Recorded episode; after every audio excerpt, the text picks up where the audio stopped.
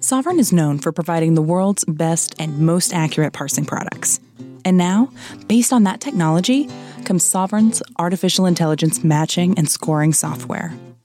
In fractions of a second, receive match results that provide candidates scored by fit to job, and just as importantly, the job's fit to the candidate. Make faster and better placements. Find out more about our suite of products today by visiting sovren.com. That's S O V R E N.com. We provide technology that thinks, communicates, and collaborates like a human. Sovren. Software so human, you'll want to take it to dinner.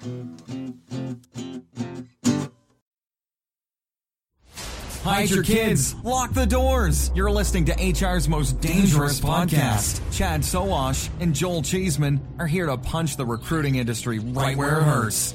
Complete with breaking news, brash opinion, and loads of snark. Buckle up, boys and girls. It's time for the Chad and Cheese Podcast. Oh, yeah. It's the Monday morning quarterback edition of the Chad and Cheese Oh, Podcast, everybody. What's going on? I'm your co host, Joel Cheeseman, joined as always by my Batman, Chad Hello. Sowash. Chad, what's going on, man? It's Monday after the first week of football. How you doing? Good my God, I've had a whole pot of fucking coffee watching football. And yesterday I heard that the Buckeyes are going to be on the field in mid October. It's like fucking Christmas and not in, in what is it? In September.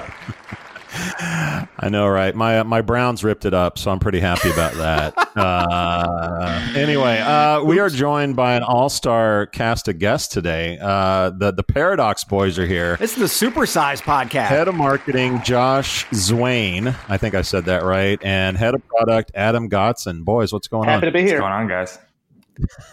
Very generous intro. Your teams must have lost yesterday. You look, No, you we're sound a little down. It's just Monday. Yeah, so real quick, Jay Z, because I know your your wife is a Michigan fan. That's a big boo. Uh, who's who's who's your NC who's your NCAA? Who, who's your team? My team is, I mean, I should say the Miami Redhawks because uh, yeah, I went there. That's not a real team. Go ahead. Yeah, what's the point? Uh, so I root for Notre Dame because um, I my brother went there for his masters and just grew up kind of watching them. So it's it's it's been my team. They, they struggled a little bit in the first half against Duke. I was Real surprised. sloppy. Yeah. And, and and we know Godson is one of those Iowa fucking Three yards Hawkeye in a cloud of dust, right? baby. Here we go. Who's your Who's your pro Uh, team? we're going for the Green Bay Packers. I live in Wisconsin. It's it's basically a religion. So And you you should be really Yeah, happy they played great. after that performance. dude. He kicked ass and took names. So so Jay Z, real quick, give us a, a Twitter intro about you, background, all that other fun stuff. Yeah, so I'm the uh, the head of marketing here at Paradox. Uh, previously, was the head of marketing at a company called Smashfly that was acquired by Symphony Talent back in November. Um, before that, I worked for a venture capital firm uh, in marketing and owned my own uh, marketing agency for a little while. And way, way back, I was a uh, sports journalist. That's how I got started in in this whole kind of weird writing marketing world. Covering Ben Roethlisberger, but we'll save that uh, for, a, for another day. Try try not to get beat up by Ben Uh, Roethlisberger. uh, Adam, Adam, uh, tell the tell the folks who you are. yeah, thanks, Joel. I'm, I'm head of product at Paradox uh, and joined Jay Z about six months ago. Uh, before that, um, I'm an HR tech industry guy. So I spent nine years as CTO of Cielo, uh, the RPO field. So got a chance to see all the uh, technology that the industry has to offer, and then decided to go uh, to go join one. So it's, uh, it's it's been a cool journey. And, and and both of you are in the archives. So for Oh, yeah. listeners who want to know more, go go check it out. We interviewed both these guys individually. So, words of warning for anyone listening, by the way, Adam talks extremely fast. So, if you listen to podcasts at one Don't and a half that. times speed, you're going to want to You're back. You're going to want to back that shit back up. So, okay. So, the first question right out of the gate this one's for Joel and for the listeners who haven't quite yet come to understand the difference between a chatbot and conversational AI. I know the paper that Madeline did uh, goes into this uh, fairly deep. Can you guys give us a quick overview? What's the difference between a chatbot and conversational AI, or are they just the same shit? You take this yeah, one, I mean, the difference is the underlying technology. So a chatbot uh, plays a lot of tennis. So uh, being able to to say like, if this, uh, if I get this response, then do that, and you can try to draw a diagram of things that are really pretty straightforward, but doesn't have any natural language processing or actually understand what the person is is having a conversation with them is is saying. you see a lot of this manifested when you see a bot that's got like three buttons in it. You can't type an answer. It just says, "What would you like to do?" Um, the yes, no, or maybe, and and you push one of those buttons, and it really doesn't even have to be part of a chat because you're not chatting. It's just a different way to to do an interface. When you talk about conversational AI, there's a layer of understanding. So natural language processing, where um, instead of writing yes, you say sure or uh-huh or yuppers or whatever the hell you want to say. I mean, people say some weird stuff. I can tell you that, but then it understands that that's a response that is uh, an analog to yes. So uh, being able to actually understand is the difference between just a, a dumb chatbot and actual conversational AI. So that that's kind of like evolved because that's what everybody was saying a chatbot was at first. Because Joel's he's really hitting on kind of like the hierarchical. You know, is it is it really just RPA versus AI that understands what you're saying, right? NLP. That's what everybody was saying at first. This is what we have. But now we're kind of we're trying to split those two worlds. Is that because there are a bunch of those kind of like bullshit choose your own adventure kind of chat bots that are out there versus people are, who are really doing the heavy lifting in conversational AI. Yeah, Is I there mean, a lot of vapor? Honestly, what, what we did, it, it, I think you're right, Chad, is, is it started with people trying to do conversational AI and process language, a lot of people figured that that was really hard. Mm-hmm. they said so. A lot, so then they said, yeah. you know what? Let's go back and put buttons in here to direct the user and make this more straightforward. So instead of typing something, let's just put buttons that they can push. And it really created a divide because it is hard. And so companies that couldn't invest um, in natural language processing and really doing it well and, and having a um, a taxonomy of words and all the stuff that's really hard just went to simpler interface and said, just put a button in there and, and we'll make the, the button go. So you really do see a divide now, whereas you know three years ago it was it was uh, probably a little bit more straightforward where people are trying to figure out what um, what path to take.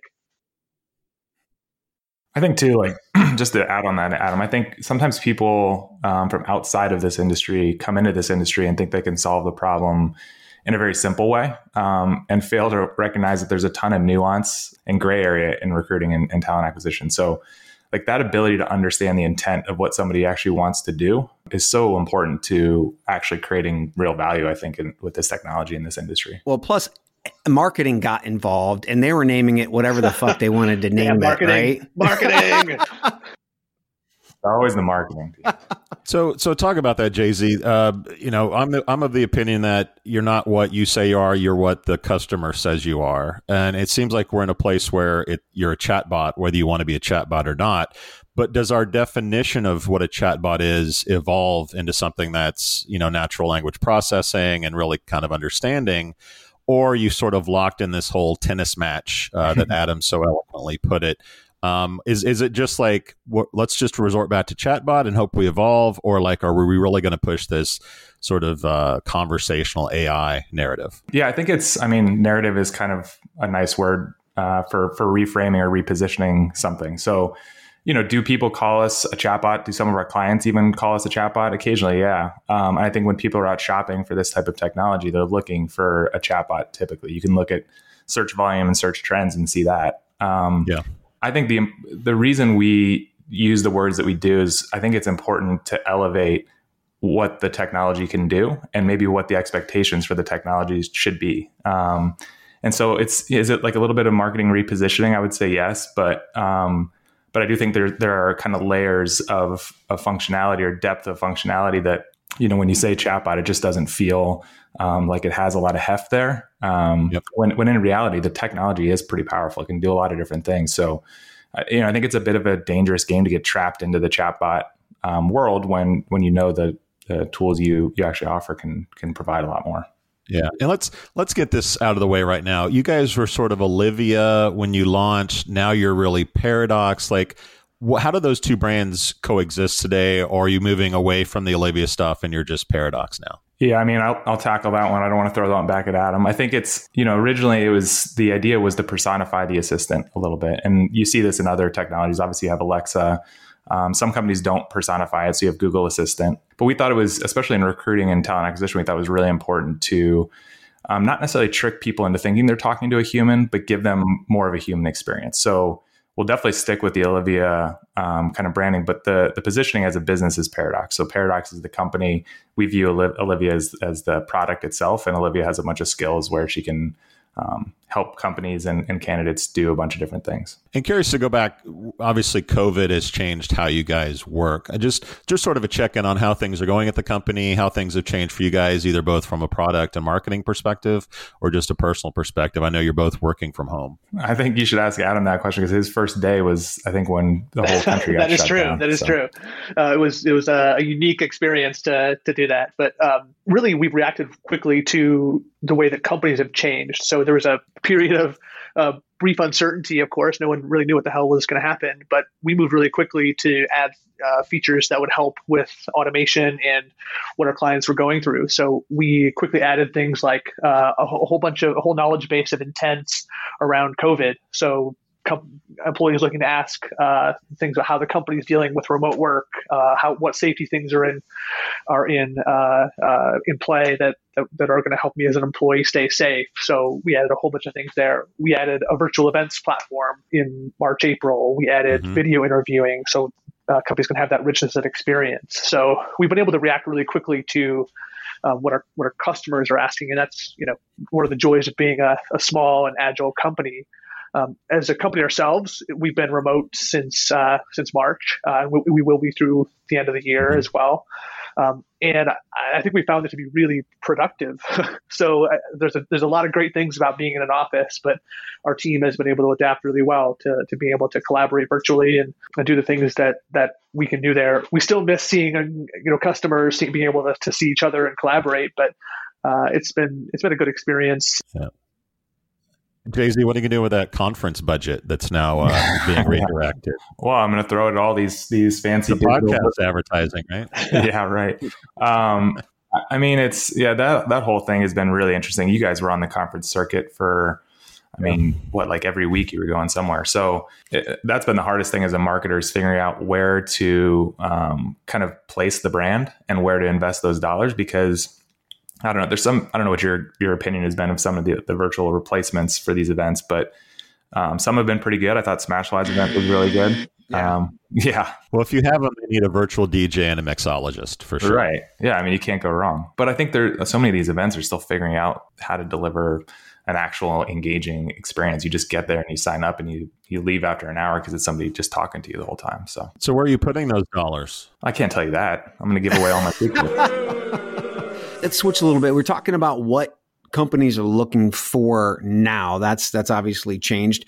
So let's talk about adoption because what we've what we've what we've seen and what we've heard thus far is that COVID has pushed the slow moving industries even faster to be able to adopt technologies to help them get to probably where they should have been already. Are you guys seeing that? Are you seeing adoption? What's the big change from the ask from organizations now that most of their people uh, are remote and the whole recruiting onboarding process is changing for them too yeah i mean i think it's um, i'll have adam talk about um, our product usage which we've seen pretty dramatic spikes um, over the last few months but in terms of what companies were looking for i think it started out in march april with um, needing to do more with less you had teams that were furloughing recruiters or uh, recruiting coordinators, recruiting teams. So now you didn't have anybody to schedule interviews. Um, you didn't have anybody to screen resumes or applicants that were coming in. So it was figuring out how you could use technology to to get more done. I think that's still true, but I think you're now starting to see companies come back and say like, okay, well, we we can automate, but let's not lose the experience. Um, we don't want to start treating candidates like shit again. So you know, make sure that they can kind of balance the two in terms of adoption, I mean, I think we've seen um, pretty incredible adoption and results from from clients, which you can get into a couple of case studies if you'd like. But Adam could talk more about what we've yeah, seen. Yeah, in talking with prospects and clients, uh, a lot of them have the chicken and egg problem of now they've got to do twice as much work with half the budget. Unsurprisingly, a lot of a lot of yeah. recruiters went um, when when COVID first hit, uh, and then uh, it's just been the spark for okay now we've got to really be more efficient at this um, and and uh, be able to figure out touchless recruiting and be able to figure out how do we screen people without doing a bazillion uh, phone interviews that are really inefficient. How can we get to the, the best candidates fastest um, and then making them feel comfortable and answering their questions as well so I, I think we've seen some some good spark that's helped move us along This is an entirely new touchless type of uh, recruiting, a social distancing type. So let's let's talk a little bit about that with regard to scale, because once again, companies that haven't adopted tech, they had enough people on the ground to be able to quote unquote scale. They really didn't, but they they pretty much overworked their people.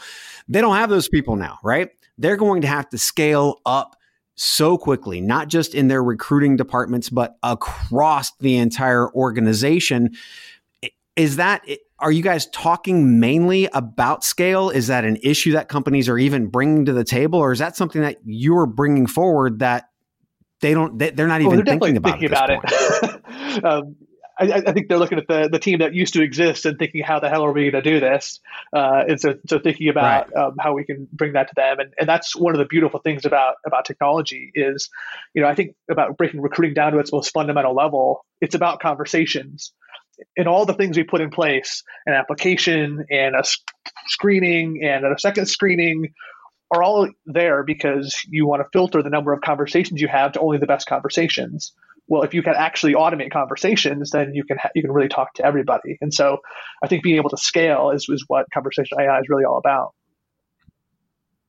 Yeah, I think too. Like there there are plenty of companies that haven't laid off their recruiting teams. Um, so I can't name the company that um, I'm thinking of, but what what has happened with this company is they didn't lay anybody off, but they started like really evaluating the efficiency of their process and looking at what humans were doing that they didn't need to do. So I think it's like the whole COVID thing has, has really shined a spotlight on um, are we doing this in the most effective way possible? Um, which then leads them down the path, I think, to discover this type of technology and what it can do. But it's this like, you know, kind of instantaneous awareness of like, oh my gosh, there actually is something out there that can make this experience a whole lot better for everybody. Curious in regards to experience, how do most candidates or job seekers use the service? Are you finding that they come through most through, I mean, a web browser, a mobile browser? Is it sort of straight SMS? I mean, how do how do how are people using the product most? If you had to break yeah, it down it, in percentages, it's used a ton based on the use case. So we've got clients like uh, like McDonald's, uh, where the most common use case is when you you know you and I were uh, teenagers, we walked into McDonald's and asked for an application, and now they point to the sign that says uh-huh. text applied at 25,000. Uh, and so we see a ton of traffic at the, at the, hourly level on SMS. That's the majority of our, our traffic. Uh, and they engage with Olivia that way. Um, mm-hmm. When it comes to corporate, more corporate jobs, um, we see a lot of engagement on career sites. And so that's still majority web, but overall we are majority mobile. Gotcha. And what what's sort of a prediction um, for the the SMS companies? You know, the emissaries, the text recruits um, that sort of have a manual process. Like, do you think there'll always be a space for that manual SMS conversation, or do you think that automation will eventually push Certainly those guys out of business? Uh, and so there's there's always a space for conversations. I think uh, it depends on um, the scale opportunity. Uh, so uh, some some may want to have those conversations really uh, personally and be able to do that at the scale that they've got. Small small businesses, for example, um, they don't want to automate that. Uh, and so I think there's a there's a there is space there. There's oxygen in the room for for all types of applications. Yeah, I'd agree with that. I think I think the the big thing is um, flexibility with the, within the conversation. So what we found is that candidates when they come into whether they start via SMS or they start on a career site, they usually have like multiple goals with the conversation. It's either to find out more about the company, what do they pay, um, what jobs they have open, maybe they actually want to apply to the job. Um, sometimes it's to check on the status of an application. So it's it's never kind of binary. Um, so I think those companies where the conversation is kind of one direction one path, like they're going to have to change to meet the demand of of the market. And I think the market's going to start to demand more flexibility within the conversation. So let's talk about the Mick McHire, the Alexa in Google Home process. So, so the old process, you guys weren't around. You guys weren't around when this was when this launched. So you guys, you get you know you get safe haven for at least what what happened then. The assistant in itself, the old process, you tell the assistant that you want to search for job at McDonald's. It, then you give it your mobile number. Then it texts you a link that sends you to the old ass applicant tracking system, and you have to go through that process. Now, I understand that's better than pointing at a sign and saying, give me a paper application and filling it out on pen and paper in the location. Totally get that. But that's still a shit process. what have you guys done to evolve it? Because you do have conversational AI and if you do have their number, they've already opted into conversations and you guys can get so much data from them. What are you guys doing today and what, what kind of numbers can you share with us? Yeah, I'll share um, some some backstory or kind of history first, and then I'll let Adam get into oh, the success we've seen. You're going to make like, excuses. I can no, not it. excuses, but like I, I think he's marketing. Yeah, I think I think you, um, Chad, your experience that you had um, was real. Like that is that certainly was part of uh, one kind of direction of the experience. But even back uh, when we launched originally, you could apply to a job almost completely through Alexa as long as we were controlling the job. If we had to kick it to an outside ATS, which is sometimes what happens with these large corporations is they have franchisees that have their own tools, their own systems. So we had to kind of integrate within that ecosystem.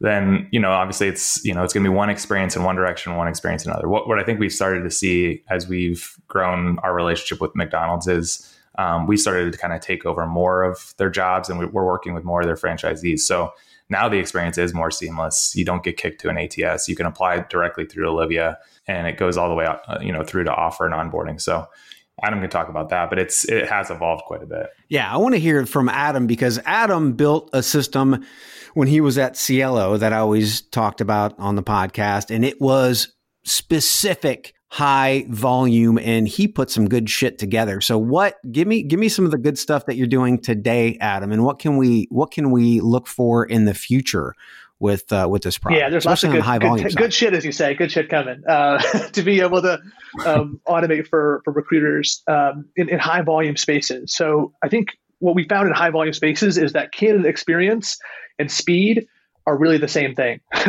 and so it's about how how fast can we make yeah. this happen? How can we not do it in a way that's overly complicated? And how do we do it so it's using the mobile device, which is the only computer most of those uh, individuals own? Um, and so Jay Z is right that on the uh, in the um, Alexa applications, the, the, franchise architecture can be really difficult to to, to handle. Um, but as we think about both franchise and uh, sort of store owned high volume uh, being able to get candidates in really quickly and be able to do things in some parallel paths. So, for example, on on McHire, um, uh, Olivia's going to ask some minimum qualification questions, get someone uh, qualified, and then schedule the interview while the person fills out their application. And so, being able to do those things in parallel allows them to get uh, the interview scheduled while and, and not have to wait. Uh, and what we've been able to do is cut down a lot of the waiting time. So um, it used to take 14 days to get hired at a McDonald's, and now it takes three. Uh, and so what was cut out was a lot of waiting. A person waiting to look at the application, waiting to schedule the interview, waiting between the interviews, waiting for the decision to happen. And because we're using text messaging and uh, all mobile web, they're able to schedule the interview, get an offer, accept the offer, fill out their paperwork, all those things on their phone, and just get to work faster uh, and for restaurant owners, get employees faster. We get we get feedback from them saying this job's actually fun when I'm fully staffed, and be able to uh, to enjoy that. Give me some stats around that though. I mean, that's that's a huge compression in time. Where are you seeing the biggest the biggest points of compression? Because I know before when you build a system that you could within seven minutes have somebody scheduled for an interview. Yeah, is, where, a lot of it really is around that that initial um, uh, part of the interview to or, or, the application to be able to screen them, get scheduled without having to have the person review. So the ability to have them just schedule in that calendar without waiting for the manager. That was where a huge amount of the time has, was, was previously for um, at the front of the process is waiting for the manager to get around to it amongst all the other things that they that they had to do. Uh, that that's area one. And area two that I didn't solve for before is on the post uh, accept. So all the onboarding things. Um, it's just it's it's typically a mess where people are going to get um, yes.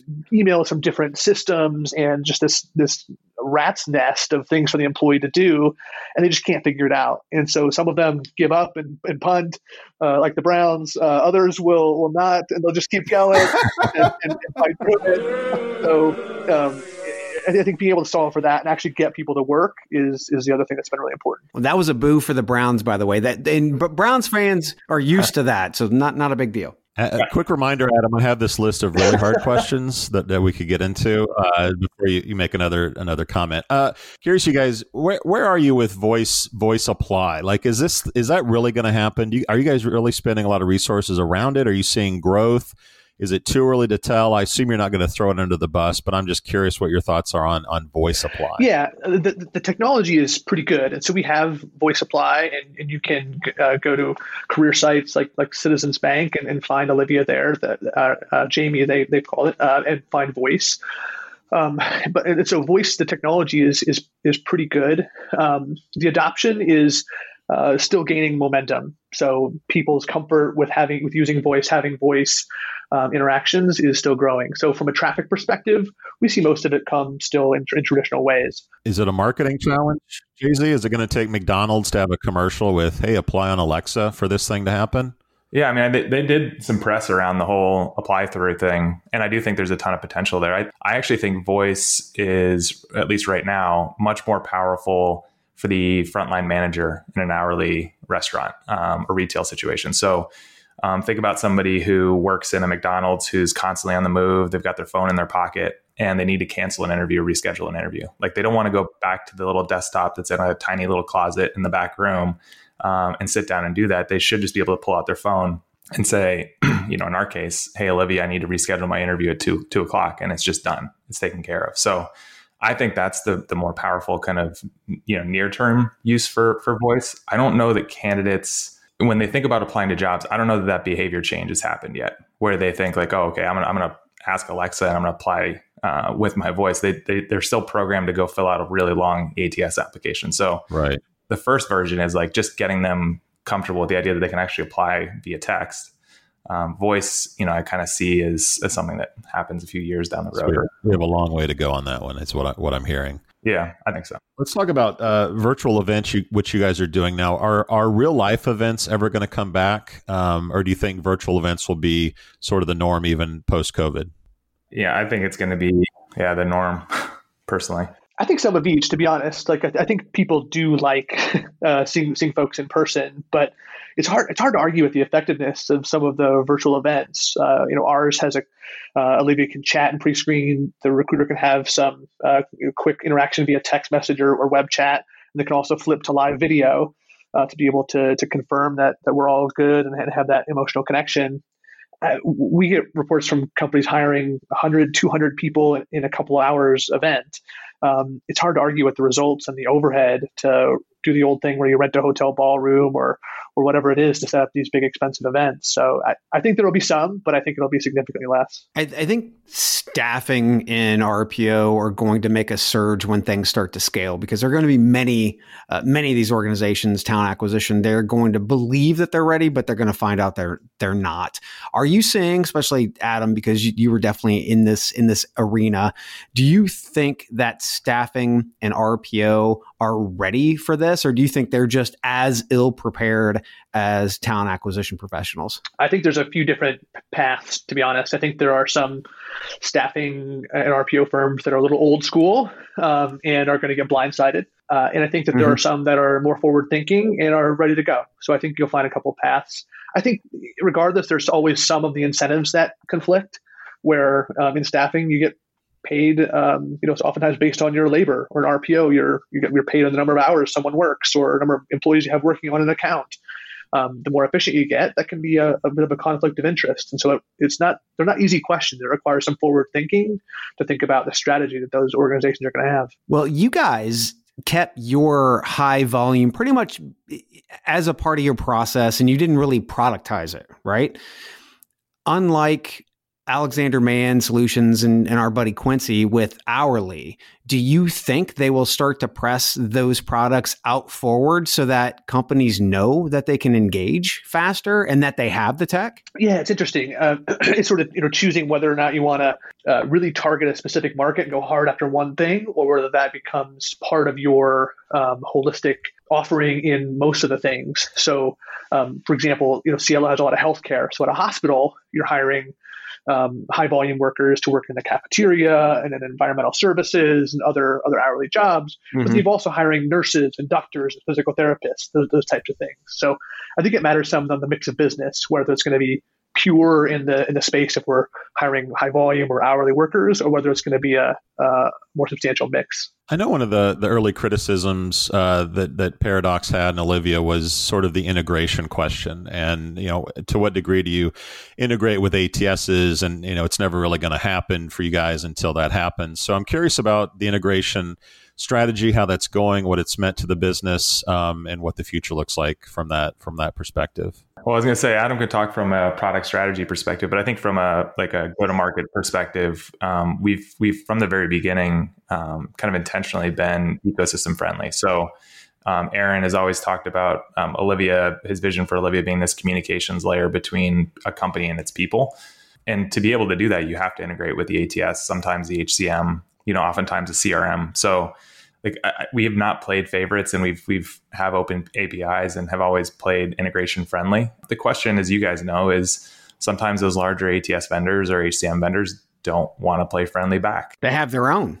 yeah, exactly. So it's it's a constant like tug of war, and sometimes it's client driven, right? If you have a huge Fortune 100 client and they're paying, you know, insert ATS name millions of dollars a year, they have some leverage, and and so sometimes it's working through that client to um, create some relationship that didn't exist before. But you know, our, our motivation has always been not to force clients to rip and replace. If we can kind of fit into their workflow and integrate with their tools and make change management a little bit easier, then that's definitely the goal. Yeah, hundred percent. I mean, we we spend uh, I spend personally a, a, lot of time on integration. Uh, we have uh, made some good strides there, even the last six months. Uh, we have lots of ATS integrations, background checks, um, I9, WOTC, all the integrations you'd expect. Um, we actually built our own integration middleware to help us um, make integrations faster and easier as well. Of course, we've had an open API, and we also have a team to do it. Um, of, of, integration specialists. Um, and that's because it's really often difficult to wait for our clients to be able to execute that work. And so we just raise our hand to say, actually, we'll do it. Uh, we don't have to wait wait for you guys to do it. We'll write the scripts. We'll we'll be able to, to push in. We'll we'll make the API connection to data transformations in order to do that. Um, just because we know it helps us strategically move faster and get to results uh, more quickly. So we know that that platforms are incredibly powerful. From you, you mentioned ATS CRM. Obviously, you're moving upstream to integrate with them. Um, Jay Z, you mentioned op- open APIs. Is there ever going to be a day where you guys, uh, the the conversational AI slash chatbots, become platforms for people to come build stuff on your systems as opposed to you always building uh, to ATSs and CRMs? Like, is that something the future holds? What we're always open to is is most of what we work on. Um, I shouldn't say most of what we work on. A lot of what we work on is client driven. So if a client brings a really interesting use case to us that we see you know application for across um, multiple clients and we'll go and build it. So you know some of it i think is um, you know it would be nice to have that, that kind of integration between um, Olivia and, and, different tools that are used and have everybody kind of live through Olivia, but we don't necessarily want to force that on people either. If if the recruiters live in Workday, then you know let them let them continue to work in Workday, and Olivia can just work outside of that or work with it. I was saying the paradigm of like open systems versus closed systems. You know, we definitely bias towards open, uh, and so we want to be open. So a good example is uh, video interviewing. So um, certainly that's become hot. We have uh, an app or an integration with Zoom, Teams, Skype for Business, BlueJeans, uh, WebEx. Uh, but then if someone has none of those, uh, then we also have our own native uh, as well. And so we're not precious about any of that. It's all about solving problems for the client. And $40 million in your pocket doesn't hurt either. Hey guys, really appreciate you stopping by. Again, Josh Zywien, Jay Z, and Adam Godson over at Paradox. If people want to find out a little bit more about you guys, maybe connect with you, or I don't know, maybe this whole Olivia thing you're talking about, where where should they go? Yeah, the website is paradox.ai. I think by the time this podcast publishes, we'll actually have a new uh, fancy looking website. So um, give us feedback. Let us know if uh, you can Hell find what you need. And go Browns, by the way. Hell yeah to that Hell too, yeah. baby. Excellent, dude. We appreciate it, guys. Thanks, guys. Thanks, guys. Thank you, guys. We, we out. out. Thank you for listening to Podcast with Chad and Cheese. Brilliant. They talk about recruiting, they talk about technology, but most of all, they talk about nothing. Anywho, be sure to subscribe today on iTunes, Spotify, Google Play, or wherever you listen to your podcasts. We out. You've got questions, we've got answers. business leadership, ownership, and sales can be challenging.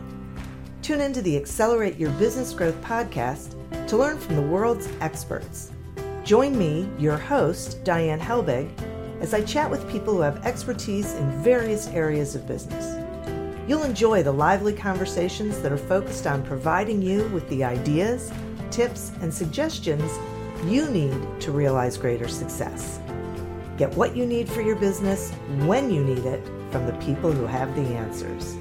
Accelerate Your Business Growth is part of the Evergreen Podcast Network and is available on Apple, Spotify, or wherever you listen to your favorite podcasts.